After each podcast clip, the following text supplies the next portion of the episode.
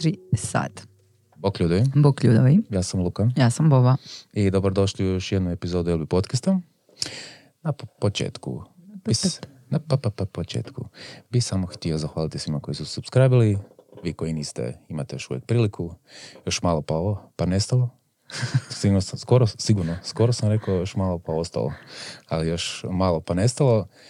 E, htio bih još napomenuti kako u ovoj epizodi podcasta bi htjeli naglasiti kako se mi vodimo motom da, to jest ne motom, nego koji je cilj.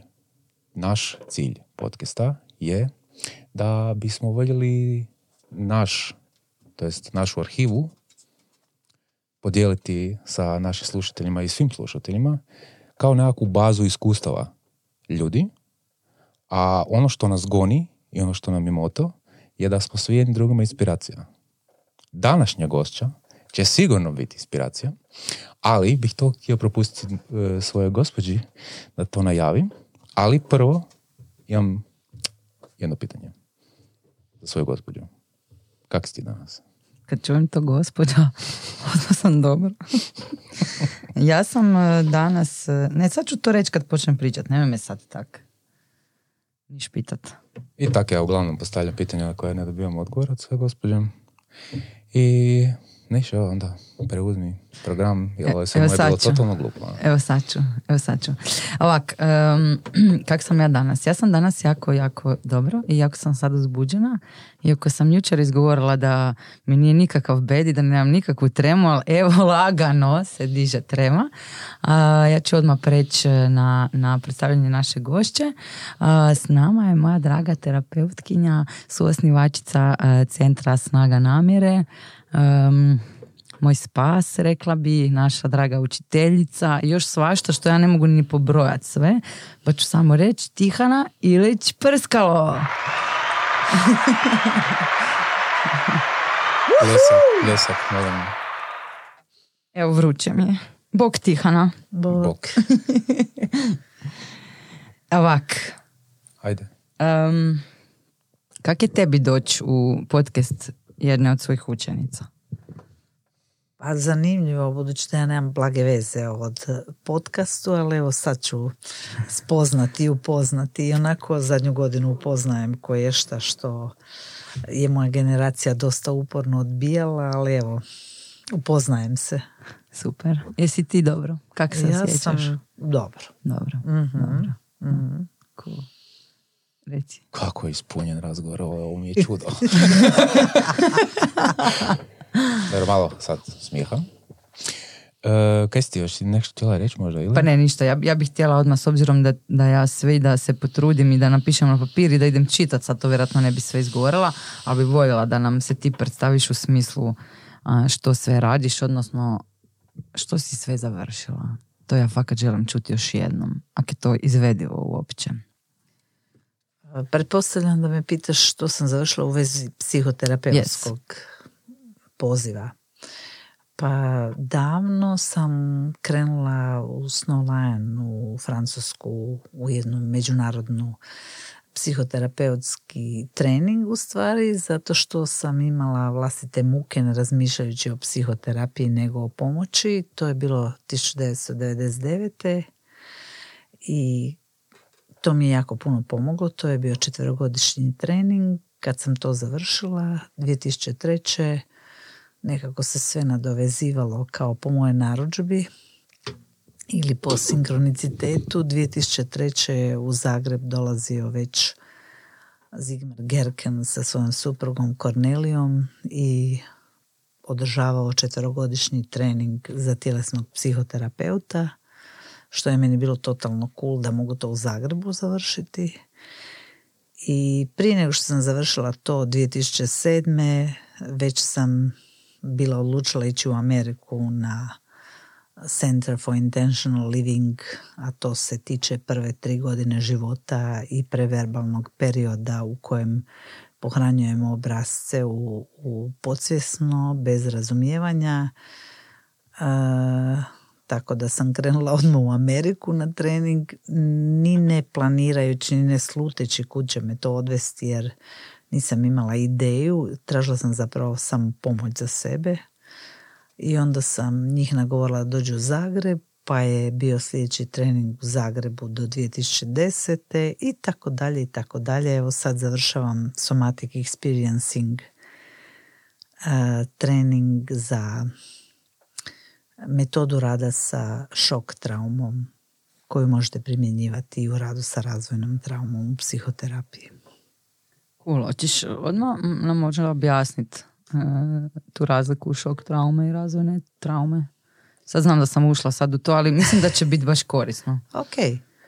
Šok trauma je nešto što vam se može dogoditi bilo kad kao prometna nesreća, iznenadna bolest, gubitak nekoga od dragih ljudi, rat, silovanje i da ne nabrajam sve šta može biti šok trauma. Bilo što što je previše za živčani sustav da propusti cijelo to iskustvo kroz kroz tijelo i kroz živčani sustav i kad je to traumatsko iskustvo preveliko za živčani sustav, živčani sustav po novim spoznajama odvaja višak tog naboja tako da ga ili zamrzne ili potpuno odvoji da bi da ne bi došlo do pregorjevanja. To vam je kao žarulja. Ako može pustiti samo 50 vata, ne može pustiti 150. Dakle, naš savršeni živčani sustav i naše tijelo će se pobrinuti da odvoji taj višak da bi preživjeli i ne bi popucali. Nekad se dogodi da ljudi popucaju, ali u većini slučajeva živčani sustav to odvoji kao u nekakve komore, u stvari u traumatske vrtloge gdje ostane zarobljena ta energija koja je nedovršena jer nismo mogli tad onaj response, fight, flight, nismo se mogli ni izboriti, ni pobjeći i onda smrzavamo to iskustvo, odvajamo ga i ostane zarobljeno u traumatskim vrtlozima, ali tu ostane dio nas zarobljen i odvojen. Razvojna trauma je slična stvar, sličan odgovor živčanog sustava, ali od ranog djetinstva, mislim još sad po novim spoznajama od odbivanja u maternici pa rođenja pa nadalje, što smo raniji, e, što smo mlađi, onda bilo što što se dogodi e, djeluje na nas na više levela zato što smo mali, nemamo sposobnost razumijevanja ili razumijevanje vrlo ograničeno ako imamo 3-4 godine i to ostane e, zarobljeno nekako bez ikakvog kognitivnog razumijevanja i koliko znam sad u suvremenijem pristupu rada s djecom ide se na tu vrstu rada, a ne kognitivnog, jer nema iz tog perioda razumijevanja, naročito od prve do treće godine. Ali čak ako razmislite o djeci od tri, četiri godine, to je razumijevanje vrlo ograničeno i na temelju tog ograničenog razumijevanja donose se vrlo iskrivljeni sistemi vjerovanja koji su obrazci za daljnji život s kojima se poistovjećujemo, identificiramo, a zapravo mi nismo to. Dakle, i razvojna i šok trauma je odvajanje. Trauma je posljedica traumatskog iskustva, što je odvajanje onoga što nismo mogli dovršiti u tom procesu i proživjeti u nekakve, baš ja zovem to komora, ali traumatske vrtloge koji onda ta energija nama ostaje nedostupna i već sam spomenula PTSP, dakle e, kod ljudi koji imaju PTSP puno energije i njihove im nije dostupno i zato se mijenja osobnost, ljudi postaju drugačiji, ponašaju se drugačiji nego prije toga kao da nisu iste osobe. Yes. Znači, jako zanimljivo objašnjenje. Zato što sad e, mi su mi možda neke sitnice jasnije. Ali ono što... po pitanju šta je trauma? Šta sve obuhvaća ta rana trauma? Mm. Pogotovo ova razvojna mi je zanimljivija, jer ovaj šok možeš doživjeti kao odraslija osoba. Ova razvojna mi je čak i malo zanimljivija. Ali, e, ono što je Bojana rekla u najavi, vi imate, to jest vi ste su osnivačica. Bojana, sad Bojana, zato što si pred Tihonom, A ne, pojma. da mi pusti da pričam. Prosti, prosti. Moram ubacivati malo, pa ljudi vole kad ja tebe prekidam. Jes, jako, ja isto. Ja obožavam to. E, ono što je meni bilo zanimljivo, a to je bilo uh, riječ i pojam integrativna terapija, jer uh, kad je to moja gospođa, ti sad bolje to, to upisivala, onda mi je bilo kao, pa čekaj, psihoterapija, aha, ma je kao to je psihoterapija, ali to je integrativni način psihoterapije. Daj mi vi ili ti, okay. nikako Šta da to, god, možemo i mi, ja mogu i ja. e, e, daj, molim te, malo više objasni, e, sam super sad, uh e, što bi to točno značila integrativna terapija i na koji se način ona primjenjuje u psihoterapiji? Evo, ili sam nešto krivo rekao? Ne, nisi ništa rekao. Integrativna terapija ili ovo što se zove isto tjelesna psihoterapija jednostavno uključuje različite razine našeg postojanja. Dakle, mi smo tjelesni, mi možemo proživljavati emocije, to je sljedeća razina, imamo misli, sljedeća razina. I ono što je najviši kapacitet ljudske e, sposobnosti je možemo imati svjesnost, ali mala djeca nemaju svjesnost, ali odmah imaju tijelo.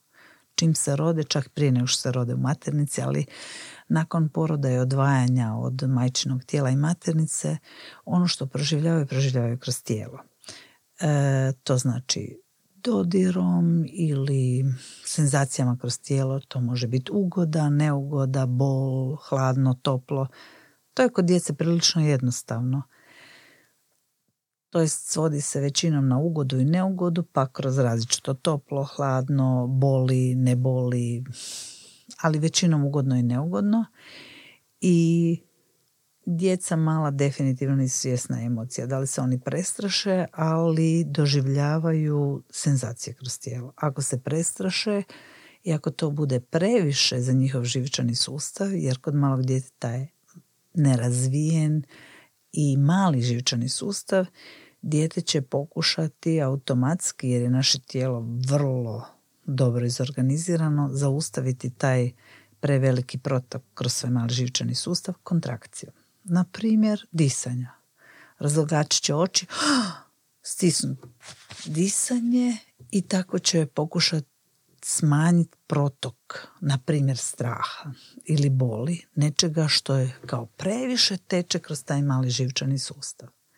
Ako se to ponavlja prečesto, onda će to vrlo lako postati obrazac. Ako prečesto kontrahira to malo tijelo zbog straha, zbog boli, zbog nečeg što je nelagodno, vrlo lako će postati u tom preverbalnom periodu obrazac ponašanja. Zašto to govorim sad kao uvod za integrativnu terapiju? Zato što tijelo i senzacije kroz tijelo su nama dostupni cijeli život.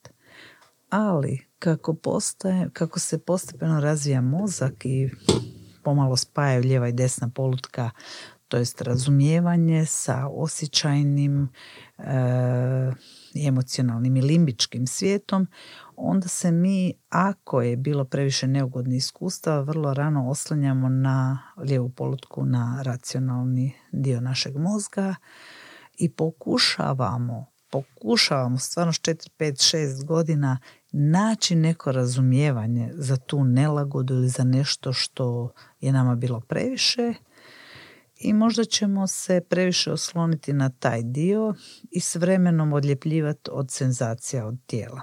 Tako da puno ljudi kad ih u odraslom periodu ja kao psihoterapeut pitam kako se osjećate u tijelu, nema blage veze, oni kažu normalno ili ok ili ne znam ili ne razumijem jer se počnu oslanjati strašno puno na kognitivni racionalni mozak.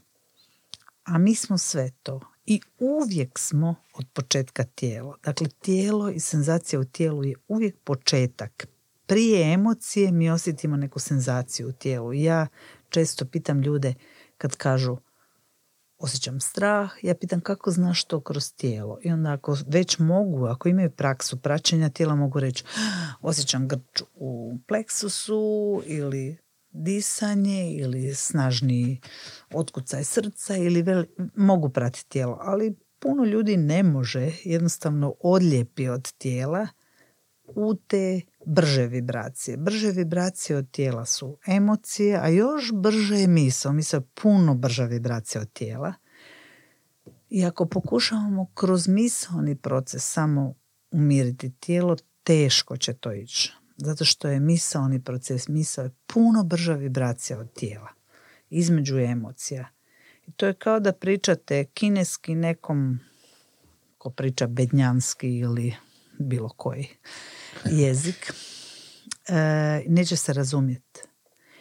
Tako da usporavanje i senzacija i malo odljepljivanje od misli, usporavanje pokreta omogućuje nama u tom radu i osobi s kojom se radi da se poveže malo ponovno s tijelom i sa senzacijama tijela. Tako da integrativna terapija ili tjelesna psihoterapija ne dovodi samo do nekih uvida kroz mozak, kroz lijevu polutku, nego pokušavamo to spustiti preko emocija pa senzacija u tijelu skroz do tijela, da zapisi u tijelu koji mogu biti vrlo stari, to znači od samog začetka pa nadalje, mogu prepoznati neko novo iskustvo, da ja sad više nemam godinu dana ili šest mjeseci ili pet godina i da to što je sačuvano u traumatskom vrtlogu kao neki užas koji nije dovršen, nije istina sadašnjeg trenutka. Neće odmah traumatski vrtlog otpustiti dio mene koji je zarobljen u tome, ali će se moći pregovarati s tim i postupno dio po dio tog užasa otpuštati i graditi most kojim se povezuje da se taj dio mene koji je zarobljen u traumatskom vrtlogu može vratiti i integrirati u mene.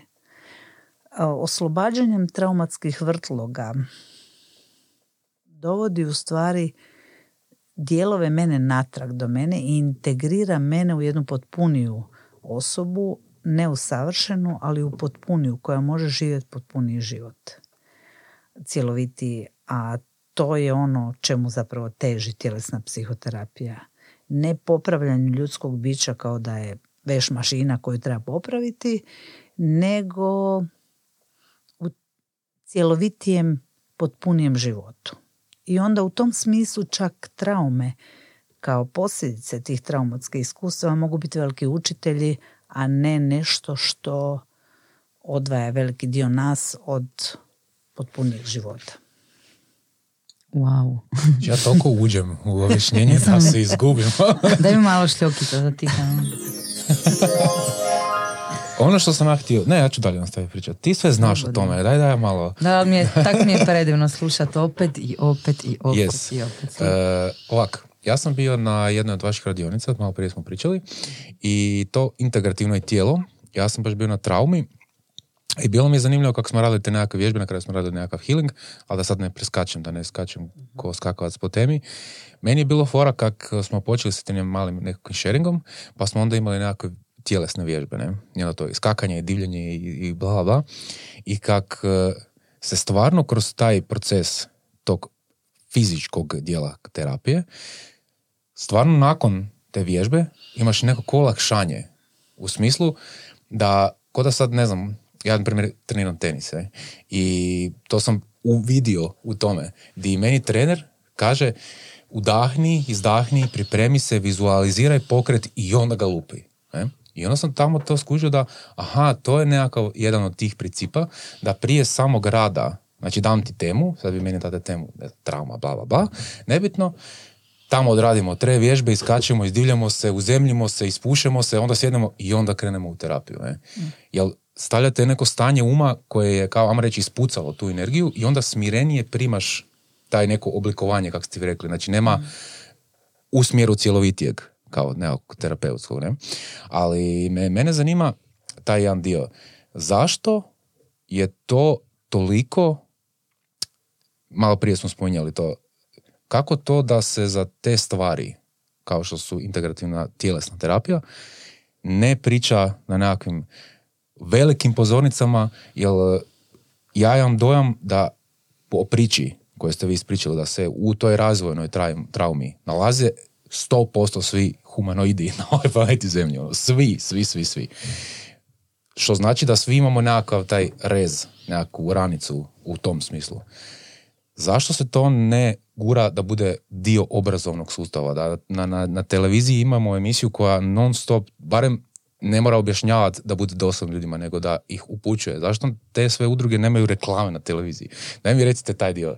Jel imate vi teoriju možda o tome zašto to tako ne priča na, na, na toj sceni? Da to ne to, to takvoj publici o tome? Pa nemam teoriju, zapravo mogla bi lako se baciti u teoriju.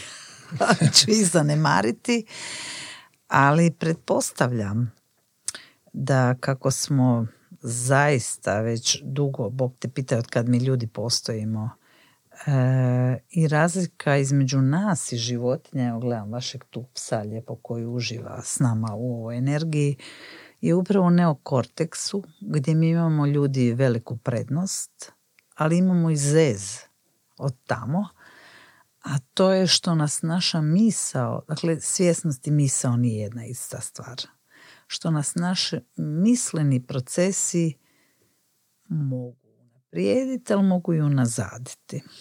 I sad, ovo što si rekao da zašto se to ne priča. Ja sam se pitala 1999. kad sam krenula u francusku Snowline i imala neka svoje prve uvide.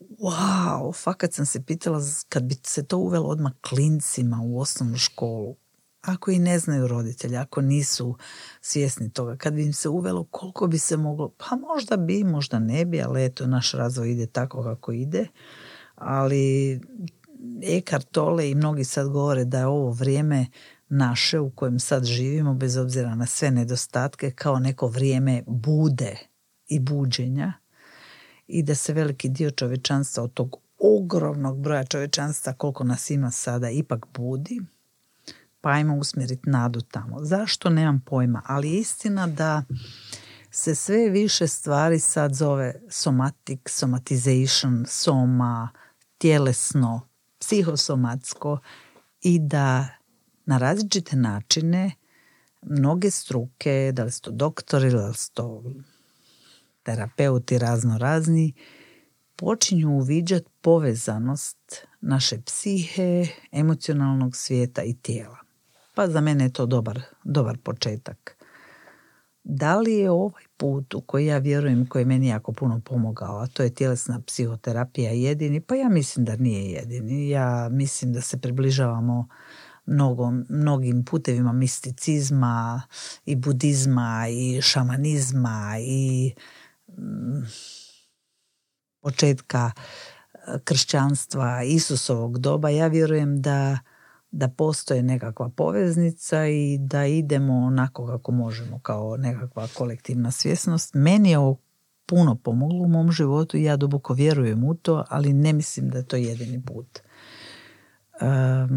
pa se veselim onome što se događa sada u svijetu uz one užase što se događa, da se događa i puno pozitivnog i da recimo polivagalna teorija sa Steven Porgesom glavna fora sad u psihoterapiji i u znanstvenim prikazima simpatičkog i parasimpatičkog sustava, da je na tome položeno puno toga somatskog pa i somatic experiencing, vrsta rada sa traumom od Peter Levina. Mislim da se puno stvari pokreće i da ide onim ritmom koliko mi ljudi možemo prihvatiti kolektivno. Zašto bi to bilo po mojim mjerilima i da li su moja mjerila ispravno, nemam blage veze, ali ja vidim da se puno toga pomiče, da u vrijeme ove korone i, i potresa u Zagrebu i okolici, da se pokrenulo na hrvatskom području, da ima puno seminara i webinara i online treninga koji su zanimljivi i koji ljudima pružaju s različitih strana pristupe tome. Da. E, kad ste sad spomenuli ove potrese i koronu i to, to je definitivno će ostaviti trag tako ćemo tek nekad kasnije ustavljati u statistiku tih nekakvih psihičkih možda promjena kod ljudi, možda nekakvih novih tih trauma, modernih trauma. Nebitno da li ljudi imaju danas od 2021. 80 godina ili 6, na sve nas je, na cijeli taj spektar ljudi je to utjecalo.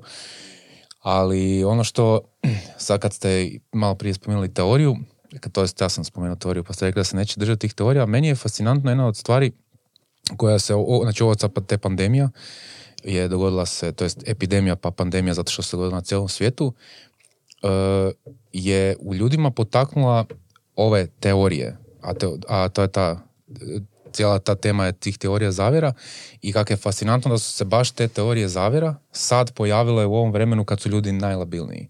I onda se kao svi čude tome. Ali ja imam neko mišljenje da nije baš to toliko čudno, zato što prvo ljudi su imali više vremena, bili su doma, a i bili su u strahu. Ono što sam ja skužio kroz svoj život, kroz to jest procese te, te nekakvih terapija koje sam probao e, na samom sebi, sam skužio da kad si u strahu, onda počneš, kako bi rekli, zabrijavati na stvari. I neke stvari ti počnu biti ko vjera, jer ono, držiš se toga slijepo. Da li to ima, uh, sad je taj, ajmo reći, globalni eksperiment, ajmo to postaviti da je sad cijela planeta globalni eksperiment zbog pandemije i tog novog straha. Uh, da li se to vuče većini iz djetinstva da tako lako u strahu odlaze u, ne, u nekako štovanje nečega što ih još više izbez, izbezumi na toj razini? Pa onda A štovanje čega, nisam skužila. Tih teorija zavjera koje Aha, su... teorija. Ta, ne, o teorija zavjera vam pričam. Okay. Jer vidim da su tu ljudi baš sjeli. U, to je moderno sad vrijeme kad se o teorijama raspravlja više nego što se ikad raspravljalo. A ja vidim da je to možda zbog straha. Pa strah je sigurno povezan, a ima još nešto. Mi nikad nismo bili ovako povezani na globalnoj razini kao sad preko interneta, i, i mogućnosti interneta. Nikada nismo do sada. Dakle, ne trebaju samo vijesti na televiziji, koje, što je bilo do prije 30 godina zakon, nego svatko ko ima internet može uguglati, dijeliti bilo šta s nekim iz Kine, iz Amerike, iz Aljaske, Južne Amerike, otkud god. Dakle, taj, ta mogućnost nije prije postojala. Mislim, ja se sjećam prije 30 godina kad sam ja čula internet, ja ono mislila sam šta je to, kako je to.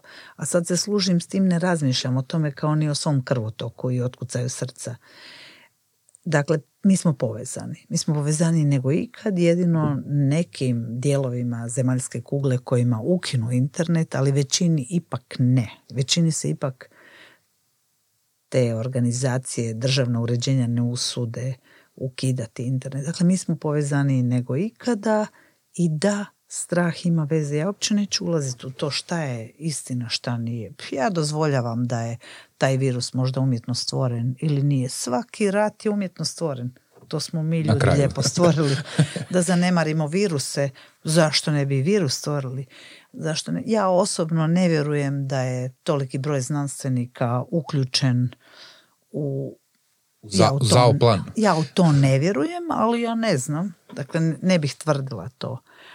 Ali koliko ima razvojna trauma, o tome bih mogla promišljati, mada je moje mišljenje moje. Ali sad je sve moderniji u tom trauma znanosti pojam CPTSD, a to je kompleks PTSD. A kompleks PTSD je puno razvojne traume na koju se svaka šok trauma lijepi i događa se coupling, dakle udruživanje i onda postaje puno snažniji utjecaj šok traume kao recimo korona, zatvaranje, kretanja, potres. To je šok trauma. Ako je bilo puno razvojne traume ispod toga, bit će veći utjecaj šok traume. Znači to je samo doljevanje ulje na vatru, da, realno. Da, Baš da. mi je drago da si to sad rekla. Uh, sam možda čak puno puta ono kroz razgovore s ljudima od kad je korona i to.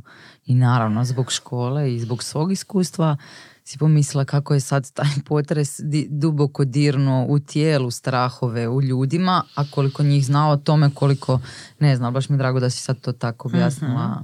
Mm Mislim, ja mogu samo dati primjer na taj tijelo i potres. Znači, korona me je ubila psihički, ali me, imao sam dovoljno, doslovno dva tjedna panike koje, s koje nisam mogao izaći, on sam se jedno jutro probudio i bilo je razrješenje svih rekao, ako moramo riknuti, nek riknemo, ja se neću zaustavljati. Nisam toliko mhm. banalno, ali kad je bilo tako. Ali potres je nešto što moram priznat i to mislim da bi mogao ova moja sad izjava doći do svih da se mogu s tim poistovjetiti. Dan danas je kod, ako sam u zgradi negdje ili doma ili osjetim neko podrhtavanje, pali se jedan ludi alarm koji kaže, a čekaj, slušaj, je li nije? I, i kako vi to nazivate triggerom, ovaj, nemam strah prema, nego mi se, meni se pavi taj neki survival, kao kud, kud je izlaz, kak krećemo. Da će tebi Tihana reći di je survival. e, sad, ok, ok, od, znači od, sad govorim i otvaram nove teme, to je super. mm Ali hoću reći da ja sam za drugi bio na otvorenom. Znači nisam bio u zgradi, nego sam bio na otvorenom i osjetio sam i to, to šusanje te energije od ozdola ispoda i taj zvuk koji, koji je priroda proizvodila. I možda sam zbog toga malo senzibilniji dok sam u zatvorenom kao sigurnijem prostoru, kad čujem ili neki motor koji od susjeda, na primjer, neki zvuk novije, pa nije taj na koji sam se navikao, pa je malo se strese kuća ili, ne znam, kad sam vani, vozim se i stanem na, na, na semaforu i dolazi neki auto koji je malo, i samo da se osjeti malo, upali se taj, jel je? A, nije, nije, nije. uh I onda si mogu misliti kak je, možda sam ja, ajmo reći, pod navodnike, sad koji slušate, ja stavljam navodnike, kao stabilniji u tom smislu, pa ne paničarim. Neki ljudi koji su primjera bili u nekim visokim zgradama na devetom katu gdje ih je to sljuljalo, sigurno im je to puno jače su osjetili taj strah. I ne znam kud ovo vodi. ok, ti pričaš. Yes, sad, sad sam skuđen, nemam pojma uopće kud to vodi, ali sam samo htio reći da sigurno većina dan danas osjeća taj mali, malo podrhtavanje kao upozorenje. Evo. Pa znaš da, Hvala. i dobro je, dobro je što ne znaš gdje vodi, zato što puno toga e, filtriramo kroz racio. A ovo si sad pričao svoje iskustvo i naravno svačije iskustvo je drugačije. Nitko od nas ne zna kakvo je iskustvo nekog drugog tijela. Može pretpostavljati, ali pretpostavke su bez veze. Pretpostavke su... Htjela si neke prostore. Jesam, ali ću se suzdržati sada. ali mogu reći ako je ovo ta, ok, pa ja volim jako definiciju pretpostavke onako na uh, hrvatski način kako sam ja čula, to je da je pretpostavka majka mnogih zajeba. I duboko vjerujem u to da je pretpostavka upravo to. Ja ne znam šta se zbiva u tvom sustavu, živčanom i tjelesnom luka. Ja mogu pretpostavljati, mogu te promatrati, mogu svjedočiti, ali ja nikad neću doznati kompletnu istinu tvog tijela i tvog živčanog sustava. Možda nećeš niti, ali ti si jedini koji to možeš istraživati. I ovo što si govori sad o potresu, neki ljudi kažu, a na mene to nije puno djelovalo. Pa možda i nije. Na nekog je više, na nekog nije, a to je baš taj survival, sustav preživljavanja. Što je on bio češće ugrožen, što je više dijelova nas odvojeno, to će nešto tako što baš ugrožava, što je ono zemlja koja nas podržava, koja nas drži, koja je oslonac, kad se ona zatrese i nesigurno je uopće opstanak, pokrenut će puno toga što je pohranjeno u tim komorama, u tim traumatskim vrtlozima i gdje se nešto vrti kao u centrifugi još uvijek mm, nemoguće je to riješiti, nemoguće je preživjeti.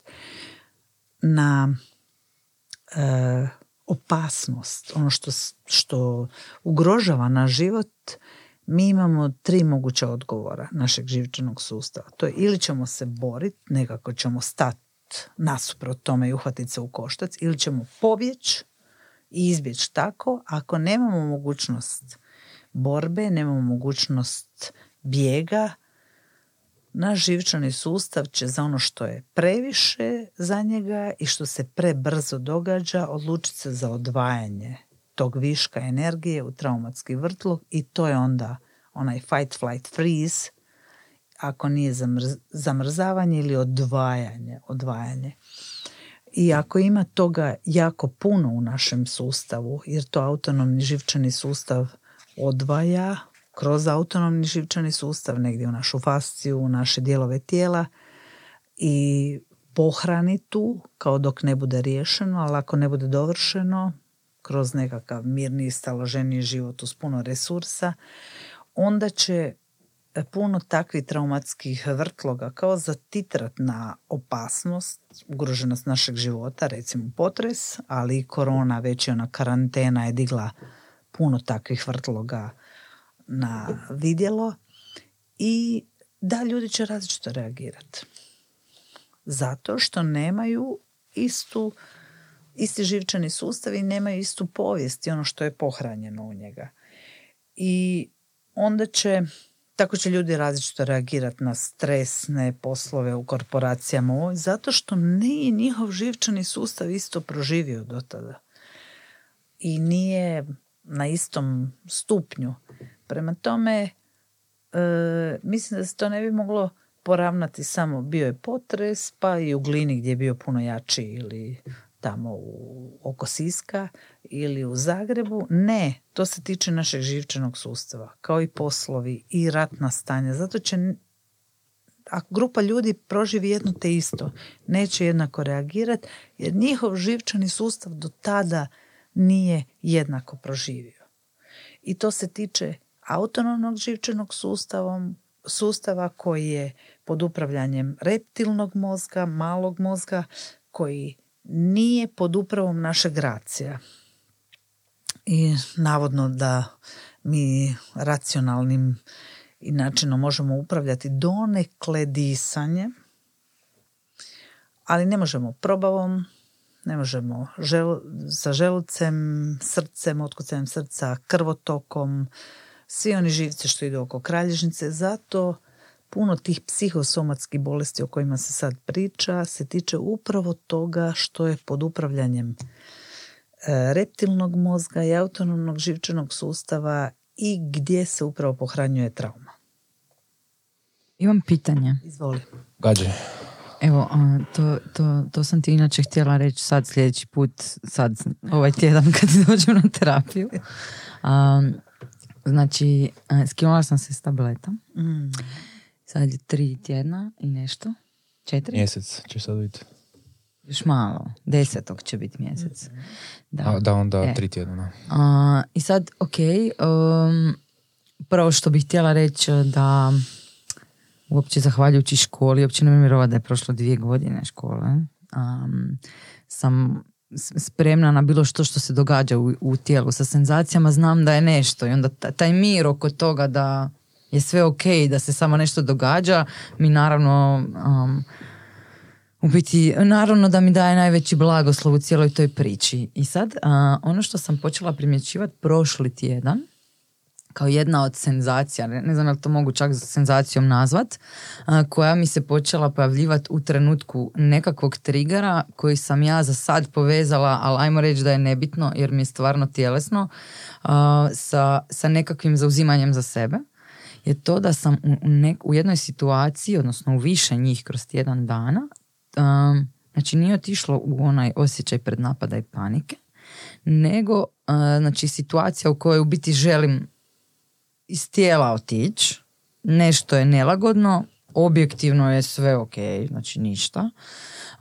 I počelo mi se dešavati da počnem farfljati odnosno da ne mogu, kao da ne mogu do kraja kontrolirati čistoću svojih riječi. I sad to na van nije vjerovatno primjetno, ali ja osjećam iznutra. Ne? Ovoga, pa me zanima s čim to može imati veze. Malo sam pričala sa svojima iz škole, pa kao, aj, to mi se pali reptilni dio mozga, pa se gasi racionalni ili ne znam šta, ali fascinantno da tako snažno samo kaj sam uspjela ostati u sebe, prodisat, prođe to i tak dalje, ali tako snažna u biti senzacija koja je vezana na, na neku traumu sigurno, ne? Da, dotičeš upravo ono o čemu pričamo cijelo vrijeme, a to je tijelo, zapisi u tijelu i mnogi zapisi u tijelu nisu pod kontrolom racija. Dakle, ti sad to možeš pratiti, što ja mislim je fantastična stvar, da je to već veliki napredak, ne da se moramo riješiti pošto po to, nego da možemo pratiti i onda mijenjati postepeno nekakvom svjesnom praksom obrazce ili stilove preživljavanja koji se tiču puno ranijeg perioda, a više nismo u, u modu preživljavanja, a naše tijelo još uvijek vjeruje da moramo preživjeti. Uh, rekla, spomenula si zauzimanje za sebe. mm Dakle, zauzimanje za sebe vjerojatno ima korijenje vrlo rano.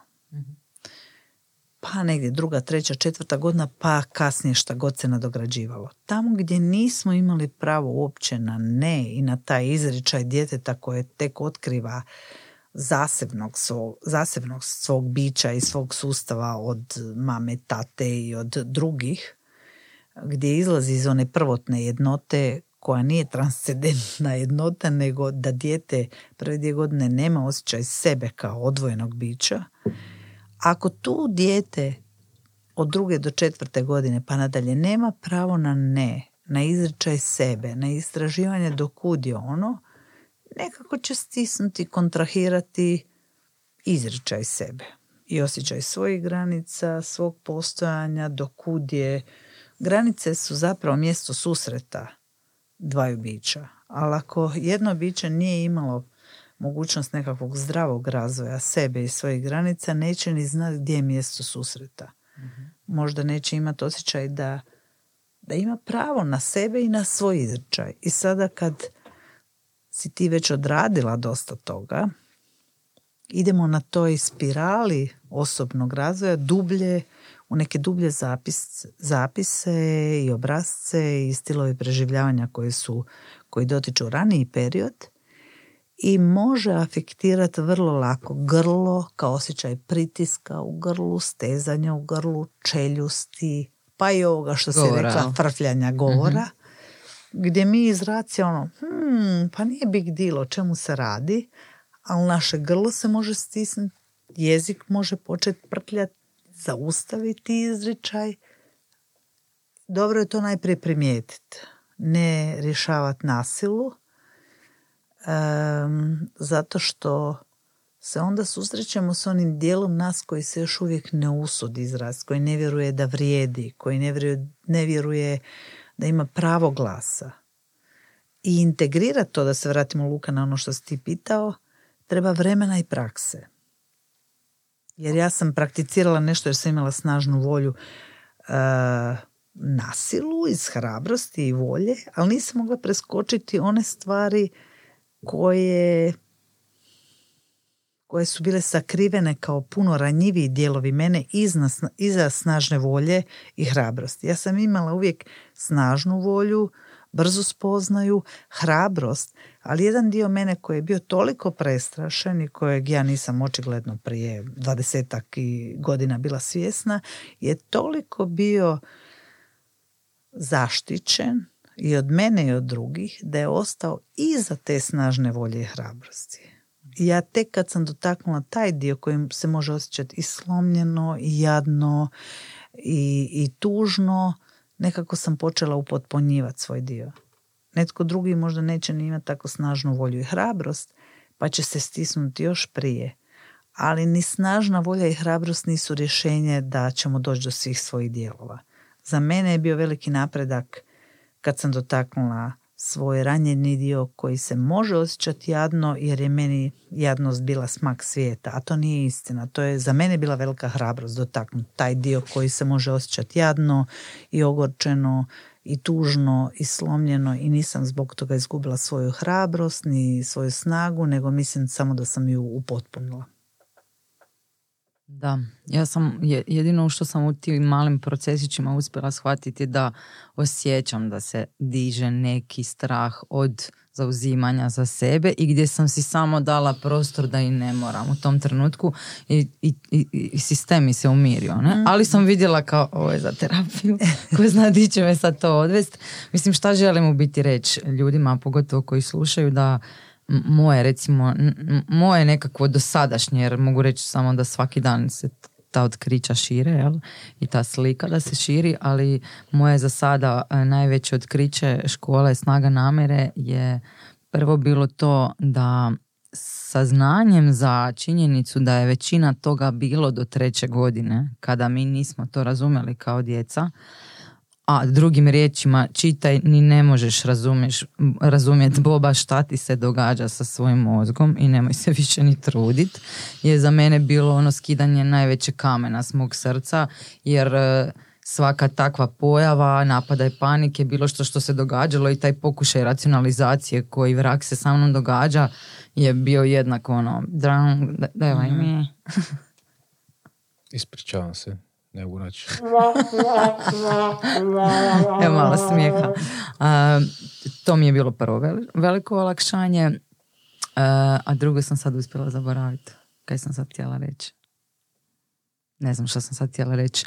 Uglavnom, uh, taj dio, da, da, da ne moram sve razumjeti, aha, znam što sam htjela reći, i to da smo mi svi takvi projekti i da danas, nakon dvije godine škole, kao kao, a, frfem, kao, ok, ajme, kao, ono, mislim, znam kako bi se izbezumela prije dvije godine i nema veze što se to desi u tri minute unutar nekog sata e, vremena koji je za mene možda e, specifičan u tom nekom kontekstu, ali je tako vrijedan, ono, i to, i to, taj, taj osjećaj kao, wow, ono, prisutna sam za sebe i vidim da, da mi tu samo tijelo još nešto govori, kao, kao da mi daje putokaz, kao dođi, dođi, evo sad ima i tu nešto za tebe, a to je ovo o čem Tihana priča o vraćanju tih dijelova sebe i, i ono, potpunijem životu, eto. To sam htjela reći. I htjela sam tebe pitat, šta je tebi bilo kad si krenula u sve to, ovako ko, što je meni ovo najveći kamen skinulo sa srca, šta je tebi bilo ono prvo što ti je reklo da, ostajem u tome? I nisam shvatila sad do kraja. Prvo što je bilo reklo ostane u tome, ali prije toga šta me uopće ponukalo da tražim pomoć bilo je svašta, a bilo je naj, najveći trigger ili ono što Stanislav Grof zove spiritual emergency bio je e, pogibija mog muža 91. kad je počeo rat dakle dvije traume velike su se u uglazbile, spojile, plus moja razvojna trauma, a to je da je moj muž poginuo 28 godina u prometnoj nesreći 1991. i da je 1991. počeo rat. Dakle, to su dvije ogromne traume. Treća, recimo, manja, koja nije isto beznačajna po mojim sadašnjim spoznama, je bio moje stradanje u samoj prometnoj nesreći fizičko, ali to toliko bilo u sjeni ovoga ostalog što se dogodilo da sam to zanemarivala 15 godina ili barem 10 dok se nisam počela baviti i time. A, ja sam uglavnom kako je počeo rad 91. i ja sam ta moja osobna tragedija je bila dosta u sjeni tog užasa rata ali za mene nije bila u sjeni, ali u sjeni općenito društvenoj i onda je prolazila tarara 92. treća, četvrta, peta, šesta i kad je došla već 97. ja sam vidjela da ja nisam dobro. A izvana je sve bilo dobro, posao je funkcionirao, moja prijateljstva su funkcionirala, ali ja nisam funkcionirala dobro. I ja sam samo silnim kontrakcijama svog tijela i kontrakcijama impulsa, nestrpljivosti i netrpeljivosti držala to pod kontrolom i bila sam kao jedna velika bomba pred eksploziju. I nisam znala šta da radim pa sam molila Boga za pomoć par godina i onda je došla do mene informacija za Snowline, taj trening tjelesne psihoterapije i energetskog rada u Francuskoj. Ja sam to stvarno dočekala onako rašireni ruku, nisam blage veze imala o tome, nisam baš ni razumjela ni znala, ali sam se pustila po nekakvoj intuiciji što mislim da je jako važna stvar i kapacitet našeg ljudskog bića, da je intuicija jako bitna i da je jako gurnuta na stranu favoriziranjem racionalizacije i racija u, u 20. stoljeću ali kad sam krenula na, na taj trening u Francusku, e, meni to brzo jako bilo značajno i pomagalo. I šta mi je reklo da, pa na jednom je moj život koji izvana bio isti, krenula sam 1999. Dakle, isti je bio sljedeću godinu, ništa nije promijenilo izvana, a u meni se promijenilo puno i ja to često uspoređujem kao film koji je nekad bio crno-bijeli, čak bez zvuka. Na jednom je postao e, u bojama, sa zvukom, s mirisima i sa okusom. Sve izvana bilo isto. Dakle, mijenjala se moja unutarnja stvarnost. i to mi je bilo jasno već nakon godinu dana jes. Nisam pojma imala čemu je jes, ali bilo je jes meni i mojoj, mojem povezivanju. Ali možeš reći, ono, mislim da bi to ljudima moglo značiti, kad kažeš od pogibije muža do Snowliona, rekla si samo molila sam Boga za pomoć. Kako je tvoj život izgledao? Ono, imam osjećaj da se, ono, htjela bi čuti biti što je to bilo, što to nije bilo dobro kao... Mhm. Ali ja nisam znala što nije bilo dobro. Prvo bio je rat. Sada, kad De, to znaš. Da, 92. 93. 93. četvrte, pete. I ja sam puno pripisivala i tom ratu, užasu. Brat mi je otišao u vojsku, nije se znalo će živ završiti. I ja sam mislila da idem u vojsku. Svašta, svašta se dogodilo kako, kako, kako? da, da zato što mi je bilo tada tako svejedno za život, 92. 93. da bi meni tada bilo rješenje i da poginem, a nisam baš imala petlje da se sama ubijam jer nekako sam vjerovala da i vjerujem i dan danas, i tad sam vjerovala da tijelo nije granični limit našem životu, pa sam onda mislila da li ću baš najpametnije napraviti tako se ubijem. A nisam inače suicidalan tip, ali tada sam bila zbilja skomirana i e, živjela sam tako ok i onda je bila sam angažirana poslovno, e, prijateljstva mi nikad nisu ni prekinuta, ali kad je prošlo 4-5 godina, ja sam vidjela da nisam dobro, da nije više stvar nekakvog prvotnog užasa i tuge, nego da je moj živčani sustav prenapregnut. Bila sam vrlo nestrpljiva, nezadovoljna, netrpeljiva prema drugim ljudima i znala sam da to nije istina, da nije ostatak ljudi blesav, nego da sam ja prenapregnutog živčanog sustava. Ali nisam znala kako bi si pomogla. Uopće nisam znala kako bi si pomogla. Zato sam se molila Bogu za pomoć. I onda mi je došla pakat pomoć, ali nisam ni znala tad kud idem, ali sam slijedila nekako svoj taj intuitivni drive da odem to da vidim i definitivno sam dobro učinila za sebe. Ali kako je moj život bio izvana je djelovao stabilno i funkcionalno. Posao je funkcioniralo, imala sam društva, e, izlazila sam, ali ja nisam bila dobro. Ja nikako nisam bila dobro.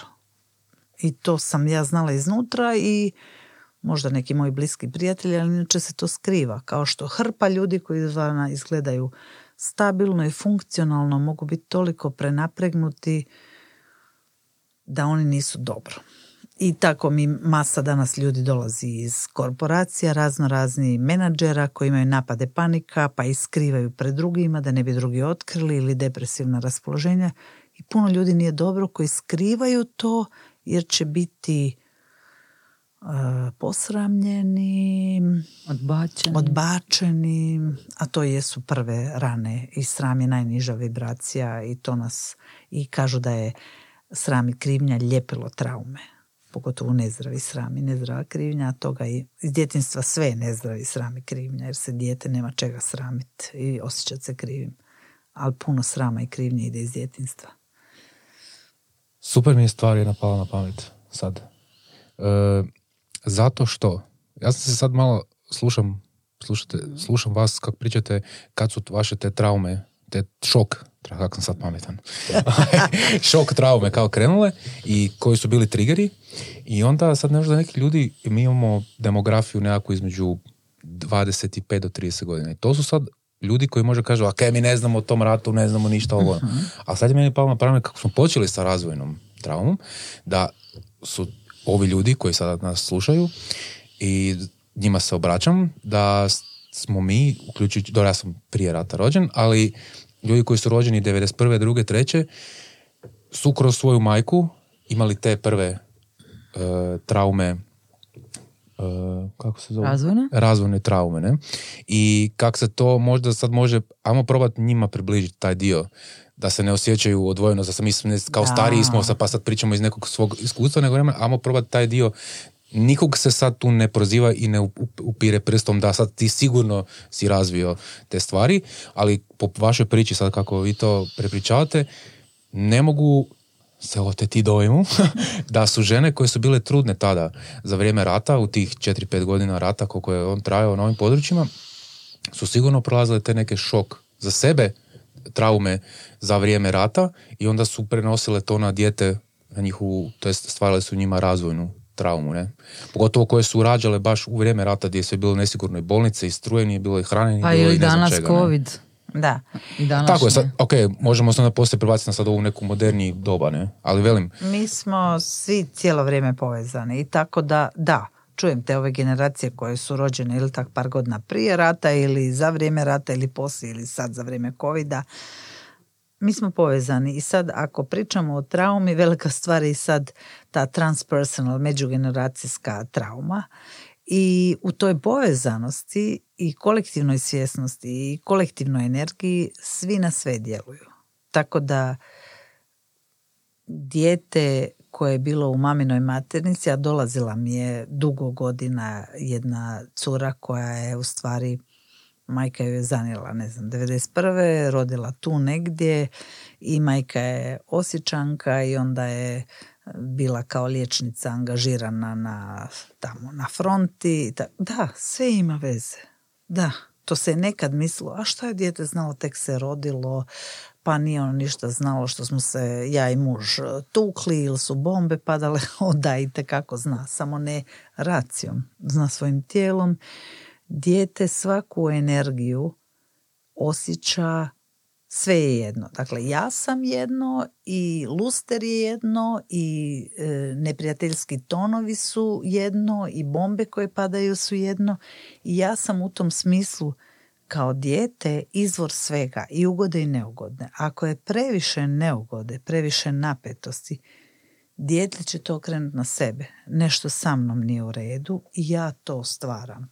To ne ide naravno kroz raciju ovako kako ja objašnjavam, ali dijete to okreće na sebe. Dakle, ja sam uzrok i toga.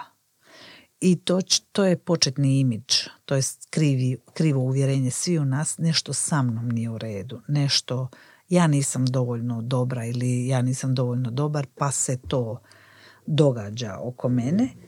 A kako je to, ako se to događa u tom prvom periodu života, e, onda je to pohranjeno duboko preverbalno, bez razumijevanja, mi to možemo poslije kompenzirati laž, lažnom samouvjerenošću, lažnom a, psihopatskom obranom ili bilo čim, ali ispod toga leži duboka nesigurnost da nešto sa mnom nije u redu. I to je recimo baza onog o čemu se sad strašno puno piše po Instagramu i koje kuda o narcisoidnoj povredi, narcisoidnoj obrani, gdje ljudi na puno potisnutog srama grade lažnu sliku gore. To vam je kao na la- slabim temeljima zgrade gradite neboder i onda kad dođe potres to se vrlo lako uruši i dogodi se svašta tako i sa tim narcisoidnim poremećajima ili sad čak ne mora biti narcisoidni poremećaj nego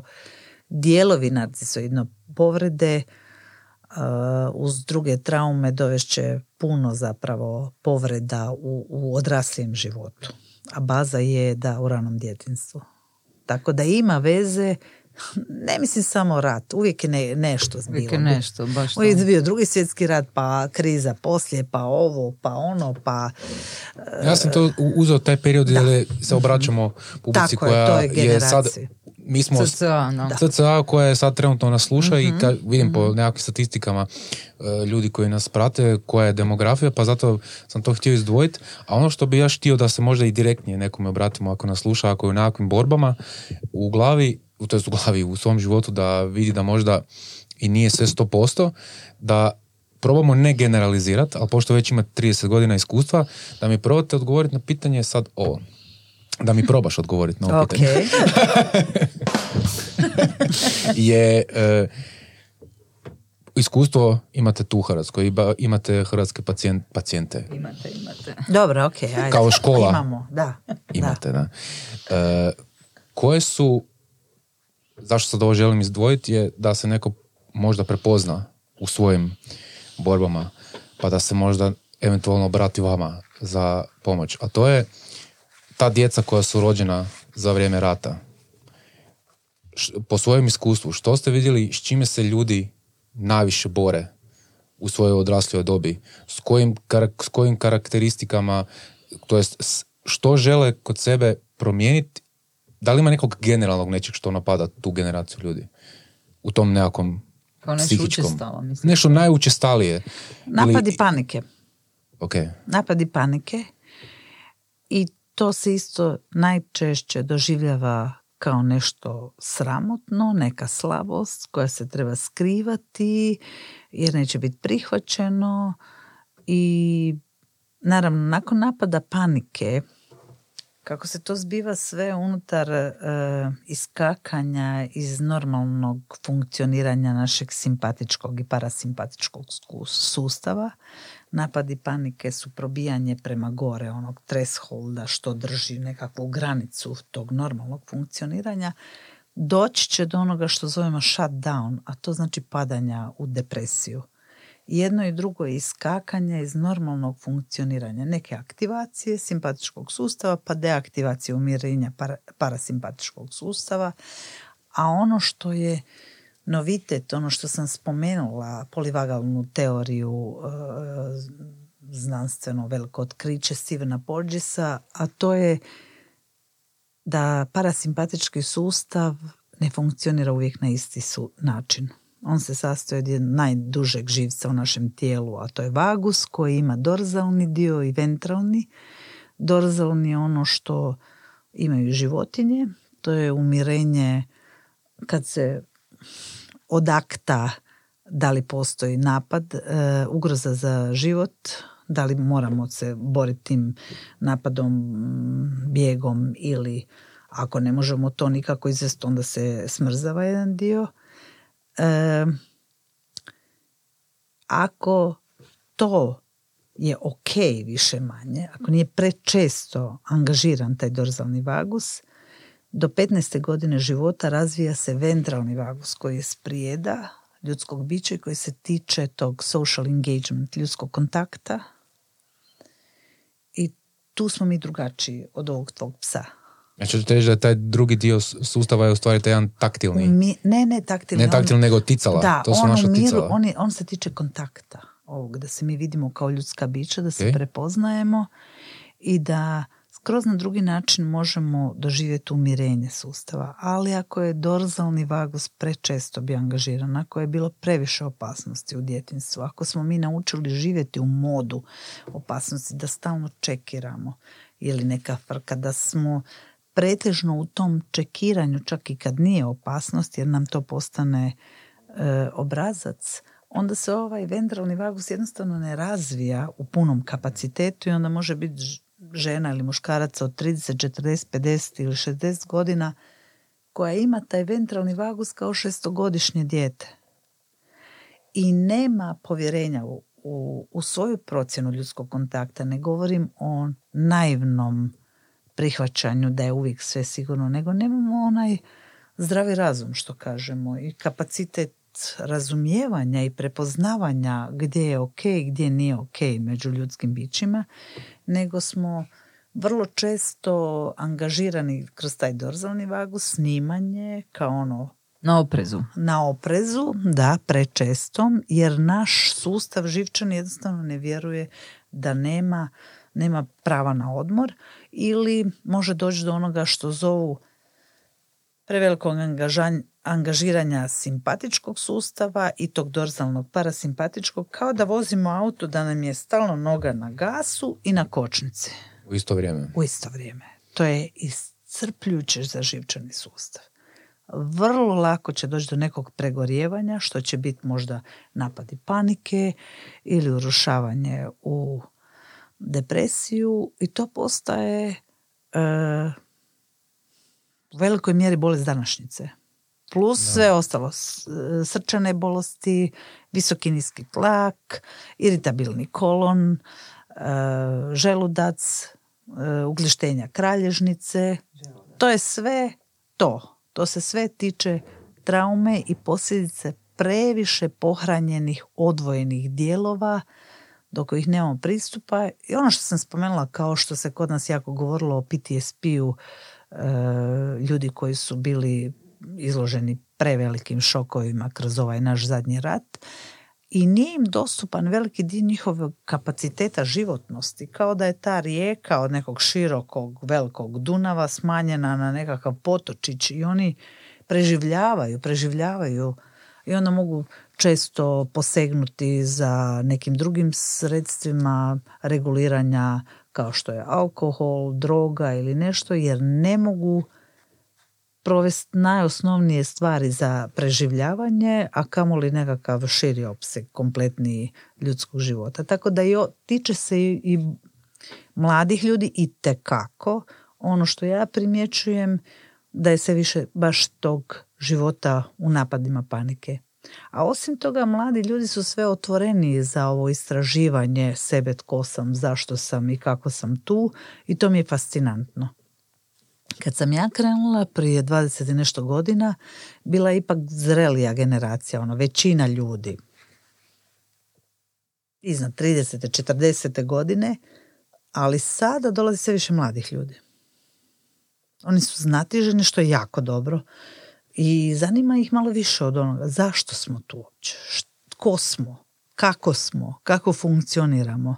Meni je to fascinantno. Sve više mladih ljudi se uključuje u takve edukacije, u, u, u potragu nisu toliko, što je jako lijepo zapravo za mladu generaciju, da nisu više toliko zarobljeni u onom mora se ovako živjeti i samo to je ispravno.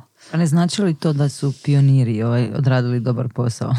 pa vjerojatno jesu, ali ja znam da mi pričamo tako kako se više mladih ljudi dolazi i meni je to jako drago i mislim da se mladi ljudi, da im je dosta, da neće živjeti onako, tako se mora živjeti kao što su prije ljudi lakše prihvaćali. To je tako, tako se živi, doviđenja. Da, da mladi ljudi su skloni ono, ne, neću tako. A mislim da je to za ovo do, dobra stvar. Da, pa genijalno. Da. Evo, moći kod sam na nekom predavanju i stalno imam nekakve ovaj, uvide i sad dio bi, dio bi ruku i pitao me nešto. E, sad kad ste mi, to mi jako sad zanimljivo, što ste mi rekli da sad ta nova teorija, to dva, uh, dva živčana sustava, to je dvije grane, grane živčanog sustava da li, to mi je sad pitanje kao budućeg roditelja, da li uh, se djeca, ja sad vidimo ovo te sad sve, sve digitalne stvari koje se, ono, doslovno se djeca rađaju s mobitelima u rukama, da li po toj teoriji, to je sad moje teoriziranje, je da li djeca zbog toga što već jako su rano danas upoznata sa tim dijelom, razvija se ovaj uh, kako ste rekli, ovaj... Uh, misliš uh, reptilni mozak? Tako je.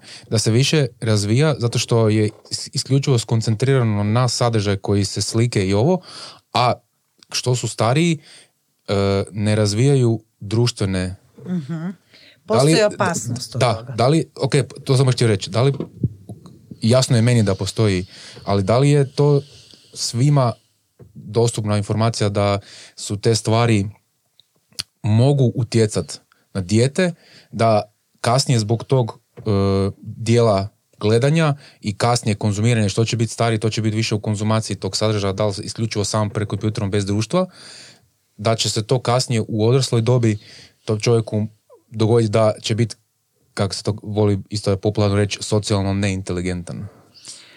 Postoji opasnost, ali ono teško je pretpostavljati, opet se vraćamo na onu definiciju.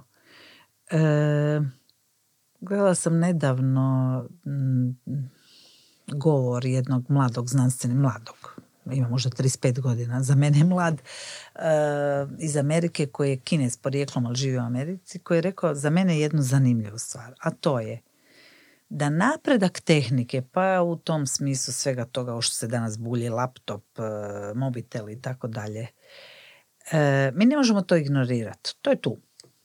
To je dio naše, moje svakodnevica, kamoli klinaca od 6-7 godina. Ali jako je bitno ne zaboraviti ljudski kontakt. Dakle, roditelji koji će ići linijom manjeg otpora, pa kao što su nekad davali na televiziji gledat crtiće u nedogled, da će im da bulje, jer će klinci buljiti, njima je to ludo zanimljivo i razvija im se brzina Dakle, nije to sve loše, ali ako se previše bulji u toga, zaista se ne razvija taj ventralni vagus i mogućnost socijalizacije i kontakta. Kombiniranje toga znači veliki angažman roditelja. Jer lakše ih je pustiti da bulje u to, snabdjeti ih hranom i potrepštinama i ne znam šta, nego se angažirati socijalno. Jer i, i ko su sad roditelji? Pa to su mladi ljudi, to su upravo te generacije o kojima pričaš Luka. Angažman roditeljski, prisutnost u sadašnjem trenutku s djetetom ne znači 24 sata, ali znači možda sat vremena kvalitetno. Sat vremena kvalitetno biti s djecom će odigrati jako važnu ulogu. Samo ako imam uvijek isprke, imam posla, imam previše posla, imam ovo, imam ono, ne da mi se ili ne znam šta, da. Onda je pitanje zašto imamo uopće djecu. da ih imamo kao zabavu jer su slatki kad su mali. E, ili e, i kad su mali ima jako puno posla, a kad su veći oni će biti zahtjevni. Sa 5, 6, 7, 8 godina oni će biti jako zahtjevni, oni hoće puno pažnje, puno angažmana, puno pitanja, puno biti prisutan u sadašnjem trenutku. I tu se vraćamo opet na, na te roditelje. Zašto, zašto hoćete imati djecu? da upotpunite svoj život ili da date mogućnost drugom ljudskom biću da se razvija potpunije. Mi ne možemo ignorirati tehniku. I bez veze ju I mislim da je glupo ignorirati. Ona može poslužiti u mnoge dobre svrhe, ali to je ono da se vraćam na predavanje onoga mladog znanstvenika. On je rekao, problem je ako nas tehnika pregazi. A tu smo negdje sad. I ono što mi možemo i što je naš najveći ljudski kapacitet je svjesnost i prisutnost u sadašnjem trenutku. Evo kao što smo nas troje sad prisutni tu bez obzira što ti to snimaš za podcast, nastroje pričamo, mogli bi bez ovih zvučnika pričati i biti angažirani. I tu nije sad samo da ja vama pričam nešto što sam ja kroz ovih 20 godina naučila i spoznala. Ono što je najbitnije za mene i ono što sam ja proživjela kroz to. I da je to meni zaista promijenilo kvalitetu života. I da ja vjerujem da je ta prisutnost i ovo što sad ja vidim među našim očima toliko vrijedna da super da su ovi zvučnici, da to ti snima, što je sve ta tehnika, ali da ovo ne može ništa zamijeniti. Yes. malo, malo su mi se zasuze oči.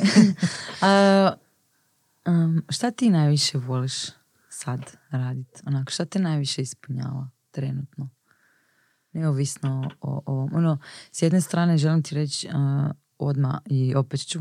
Hvala na svakoj riječi. A, zanimaš me ti, zanimaš nas ti, a opet ono iz tebe onak curi ti blago van i ne može jednostavno tak je to, evo, jednostavno baš hvala ti na svim ovim stvarima, mislim, ja bi isto kao što je Luka rekao, svakog upisala u školu snaga namjere i a, šerat ću vječno to, ali ovoga, Eto, htjela bi čuti nešto što ti voliš, što tebe sad trenutno ispunjava, kako ti pa danas stvari. živiš. To je ljepota te, te svjesnosti ili prisutnosti na što zapravo ta životnost eh, ona ne stari. Mi ju samo zatrpamo kao da ono imate nekakav žar pa ga zatrpate s nečim. I sad dole još malo ima neka, nekakvog tinja. žara, tinja, ali starak to trpate pa stavite ne, neke svježa drva, opet će vatra goriti. I to je za mene najveće otkriće u mom životu, budući da ja evo sad imam 61 punu godinu i nisam možda prije ni ni razmišljala sam mislila da ti ljudi su već odomrli ko mamuti i da ta životnost je do kraja života tu. Da tijelo zaista stari i jednog dana će prestat postojati, ali da životnost ne stari. To znači, budite znati željni šta mene vesi. Veseli me znati želja, veseli me i predavanja, veseli me terapije, veseli me biti u prirodi, voziti bicikl, zezat se, pričati tu s vama.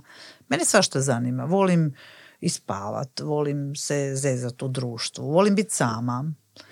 I ono što je lijepo, da meni više nije dosadno. Meni je zanimljivo. Samo i sa sobom i s drugim ljudima i to ne iz nekakvog egocentričnog poriva, nego zato što ja mislim da smo mi fantastična bića i da tu ima svašta zanimljivo, da je stvarno cijeli univerzum u nama, a da mi taj žar tak lijepo zatrpamo, da ono samo malo tinja i onak dimić neki mali ide i da svatko od nas e, može otrpati tu svoj životni, taj svoj životni žar i živjeti toliko koliko trebam živjeti u tijelu, možda ću živjeti još godinu, možda 30 godina, nemam blage veze, ali hoću živjeti još to vrijeme što trebam živjeti tu. Tako da Ja se je- sjećam, mala digresija, prvog dana škole i Tiha neko nam je isto rekla koliko ima godine, onda svi kao, ma ne. Ma ne, kao kak? I onda nam je rekao, "Pa, ja jedva čekam, ja imam toliko još toga, ja se veselim još toliko godina, mislim to mi je bilo tak super, naravno, mislim ne, ne kažem ja da su to e, vi, kako se to kaže, visoke godine uopće, ali Pa baš jesu, to, taj žar koji, perspektive gledaš. apsolutno, apsolutno, da Da. ali ovoga, taj žar oko toga i stvarno moram reći, evo sad, nakon ovog malog iskustva da, da, da moj stav ide, ne, da, takav je u biti on. Toliko toga mi je, e, me veseli, toliko toga me ispunjava, toliko toga si mislim kad ću to stići sve. Evo A tako. stići ćeš, znaš. Svi, svi znanstvenici koji se bave malo ozbiljnije s vremenom, ja sam puno to čitala i, jer mi je zanimljivo, mada ne kužim, uopće ne mogu s ovim malim mozgićem doprijeti do toga, ali Kozirijev kojeg su dosta mučili Rusi jer je puno ulazi u to baš vrijeme, vrijeme ne postoji ovako naši mali mozgići to doživljavaju danas, sutra, preko sutra, dakle ima dovoljno vremena to što si mi misli šta ću ja stići, pa šta trebam stići? Sve je tu sad već, znaš, ako se sve istovremeno događa, što ja ne razumijem kognitivno, ali što više dozvoljavam sebi da ima vremena, ja ga fakat imam. Znaš, ja sam mislila sa 40 godina da sam stara već, u, za Boga miloga imam 40 godina, a onda sam nakon malo otkrića pomislila, joj, sva sreća da sam tak mlada, da imam još puno vremena za živjet za to. I sad mislim još više to, jer mislim da ako tako prihvatimo vrijeme, jedan dan može biti Jako dugačak. jako dugačak. A šta to zna? A ako mogu zatrpati taj žar, onda će i 20 godina biti ono samo da, da prođe to tih ta patnja i, i jad vremena. Meni je e, ovo sve jako super. Ali, e, bi vas htio pitat, bi te htio pitat, Dobro, ok, da. Ok. preživjet ćemo i ovo. E, sve možda nekome ko sad ovo sluša, sad već sat i nešto vremena, sve zvuči kao neki buhu. Buhu, da. E sad, mene zanima i ono što se meni uz rekao, taj rad na sebi dogodilo, dogodio se jedan prozor ka duhovnom dijelu mene kao osobe. I e, ne bih htio se upredjeljavati na vjere i to, nego sam nekako skužio da je to jednako ko- kako bi rekao, prirodan put. Kad počneš otvarat taj dio i rješavati te neke svoje te trigere, traume i tako dalje, događa se jedan novi prostor koji se otvara u tebi da istražuješ, aha, svi smo mi jedno, aha, svemir, aha, Bog, neki pojam Boga, ajmo reći. I to osjećanje zemlje, planete zemlje, okoline oko sebe, prirode, e, i onda kad malo sam to u tom društvu koje je tako, onda, se, onda vidim kao da fakat to nisam samo ja doživio, taj dio otvaranja sebe prema tom nekakvom duhovnom dijelu. E sad, kako je vaše iskustvo? Da li ste vi bili duhovnija osoba prije ili vas je isto tako potaklo razvojem ka možda dijelu duhovnog? Jel ste rekli sama jogu e, i volite šetati po prirodi, znači osjetili ste tu neku konekciju sa planetom zemljom na kojoj hodate. ne? Pa me zanima Pa ja sam taj dio. od uvijek me zanimalo duhovno. Mislim od uvijek ono što ja znam, tamo 16. 17. godina nadalje. I od uvijek me jako privlačilo, tjelesno. I to je meni po nekadašnjim onom što sam ja čula u katoličkoj crkvi od svojih okolo bilo jako u suprotnosti jedno s drugim. I to me je dosta zbunjivalo i mučilo jer me je privlačilo to duhovno, taj naš kapacitet šireg pogleda, baš tako, i šireg jedinstva i sa prirodom i s drugima i sa univerzumom i tjelesno, što me svašta zanimalo, ono, baš i privlačilo. Volila sam svoju tjelesnost i hranu i seksualnost i sve što je tjelesno. I kad sam krenula u Francusku tad, meni je to bio melem na dušu konačno mi je netko ponudio mogućnost da kroz naše tijelo idemo gore prema duhovnosti. A iskrivljenja mogu biti jako na tjelesnom, a onda i na duhovnom levelu. Ta lažna duhovnost, lažna e, transpersonalnost. E, I to mi je tako nekako došlo, donijelo mir u dušu, da je ok biti u tijelu, da to ono kao, kad, ja volim jako hrastove, ali može i neko drugo drvo, koje ima duboko korijenje, veliki, široki trup kao stari hrast, pa onda grane deblje, pa tanje, pa još tanje, pa listiće gore na vrhu. I da to lišće bez ovog korijenja i trupa ne može funkcionirati. Tako da naša duhovnost, naša životnost ide dok smo u tijelu. Ja ne vjerujem da se baš Bog zeznuo pa nas poslao u tijela. Mislim da više naša ograničenja tog kapaciteta razumijevanja da naše tijelo i život dok jesmo u tijelu, a evo nas troje smo sad još uvijek tu u tijelu, recimo moj pokojni suprug nije više u tijelu, ali mi jesmo tu u tijelu i da potpuniji život u tijelu daje mogućnost da se onda penjemo i na te različite razine, kao što je aspekt postojanja emocija, daljnje od tijela, pa misao, pa svjesnost i duhovnost i onda tek možemo ići u nekakvo razumijevanje da smo mi tekako povezani, ne samo nas troje tu sad u jednoj sobi, nego i vaš pas i ova kuća i biljke okolo i što sam ja bolje u svom tijelu, ja ću biti ugodnija i psu i mački i drveću i biljkama i definitivno ljudima. Dakle, nema ono, baš ono što je rekao Gandhi. Hoćeš promjenu, ako hoćeš promjenu u svijetu, budi ta promjena. Nećemo mijenjati izvana, nego iznutra. I prema tome, u tom smislu otkrivanje tko smo, i se to uopće može nazvati rad na sebi, nego više znatiželja tko smo, šta smo, s čim se poistovjećujemo, a što, što možda nismo mi, nego naši stilovi preživljavanja, ja mislim da vodi mm, boljem bivanju u tijelu, boljoj individui, onda kvalitetnijem društvu. Ja bi, vjero, ja bi se usudim reći da bi tako bili smanjeni ratovi i ta pohlepa silna šta nam sve treba, pitanje šta nam treba, a to tako nas povede od materijalnog prema duhovnom. Nije materijalno krivo, nego šta mi svoje svjesnosti prenosimo na materijalno. Nije kriv novac, ni auti, ni čizme, ni krpe. Nego šta mi iz svoje svjesnosti prihvaćamo da će nam dati nekakav osjećaj sigurnosti. A osjećaj sigurnosti je jako bitan nakon zadovoljavanja ovih egzistencijalnih potreba hrane, vode, zraka, hrane, vode, topline, osjećaj sigurnosti je prva ljudska potreba. Iz tog nekakvog iskrivljenog osjećaja nesigurnosti, ono što se spominjao strah, potres, korona, svašta ćemo učiniti. I često krivo.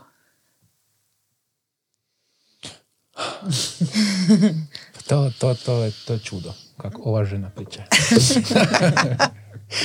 čudo. Ili imaš ti kaj za reći možda? Pa nemam pojma, mogla bi ja sad pričati. Tako da uopće nemam dojam koliko pričamo. To je to vrijeme kao, nema ga, ima ga. Na sat i pol smo. Sat i pol, hm, pa lijepo.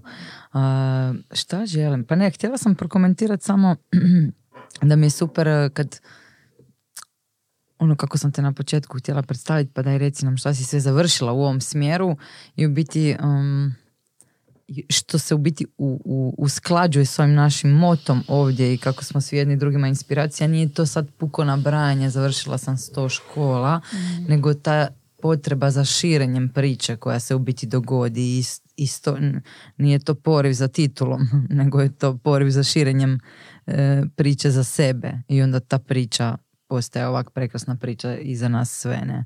Evo to sam samo htjela reći, kak mi je to lijepo i kak mnogo puta su me s obzirom da nisam upisom u školu prvi put zakoračila uopće u taj interes za, za tim šta sam, ko sam, koliko je predivno ići na terapiju, otkrivati sebe i tako dalje. Puno puta sam dobila joj šta ti uvijek stalno, negdje, nešto, rad na sebi. U biti ljudi jako skaču na to. Ovoga. Bilo je momenata kad sam se i sama to pitala, ali ovoga je u biti, danas sam, danas sam mirna, kak ti kažeš, što vidim da je to potpuno prirodno, da ta znatiželja tako raste i da ona stvarno samo slaže pa, pazliće, bez obzira na životne okolnosti ili pojedine procese ovaj, kroz, koje, kroz koje prolazimo i to mi je tak prekrasno. Da. Ne, ja mislim da se ne treba boriti uopće protiv tih što ljudi govori, još šta će ti to, ono, mene su pokušavali ismijavati i omalovažavati.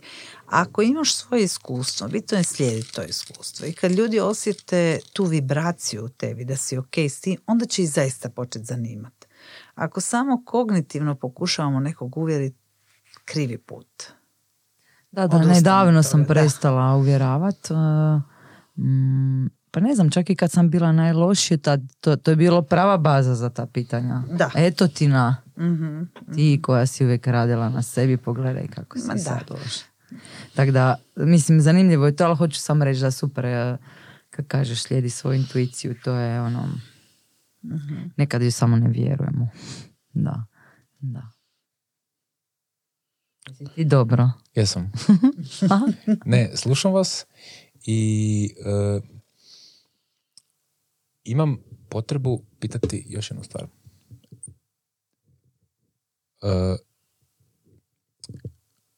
kada bi se sad tu pred, nalazili pred vama cela dvorana ljudi i u svom iskustvu u životu koje ste stekli kroz školovanje, kroz rad sa ljudima, nekakvu generalnu poruku svima ko da ste sad pop na, na, na, na, na oltaru i sad želite ljudima reći nekakvu, ne mudrost, nego nekakvu poruku koju vi kroz svoj rad i zašto to radite, želite reći kao nekoj velikoj publici, evo, A čekaj, prvo Želim možda da nam kaže zašto to radi? Zašto imaš školu, Tihana? Pa zato što želim podijeliti ono što je meni jako pomoglo u životu. A šta bi poručila ljudima, i uopće se ne bojim više ni velike grupe, ni kritika, ni mm, nekakvog e, nepovjerenja, jer ljudi imaju pravo na to. Ja bi im rekla budite znatiželjni sami za sebe. Zainteresirajte se sami za sebe i slijedite onda put stvarno te znatiželja, nešto vam je nametnuto od mame, tate, društva, crkve, škola, baš me briga čega. Budite znatiželjni, zainteresirajte se sami za sebe. To, to mi je najbolje što bi im poručila. A radim isključivo zato što želim podijeliti ono što je meni jako pomoglo. Jer sam ja jako volila posao s nakitom, e, uživala sam u njemu, u dizajniranju nakita, u interesu ljudi za moj nakit i dobro sam zarađivala s tim. I teška srca sam to ostavila. Zbilja sam se odljepljivala 3, 4, 5 godina od toga, ali nisam mogla to furati jedno s drugim više, previše mi je angažmana trebalo i sad mi je ovo što radim. previše angažmana jer bi više gledala pčele i leptire i prirodu. Ali dobro, valjda to kad bude malo starija, sad sam još mlada. Tako je. Tako je. A, E. ćemo mi završiti s ovim lijepim riječima. Yes. Možemo završiti s ovim lijepim riječima. Um, hvala ti što si nam došla. Meni je ovo sad ko pet minuta sve trajalo. Veselim se tvom nekom novom dolasku i ovako otvoreno pozivam i, i druge učitelje u školici moje dragoj. Stavit ćemo neke stvari o školici, linkove i tak dalje ispod.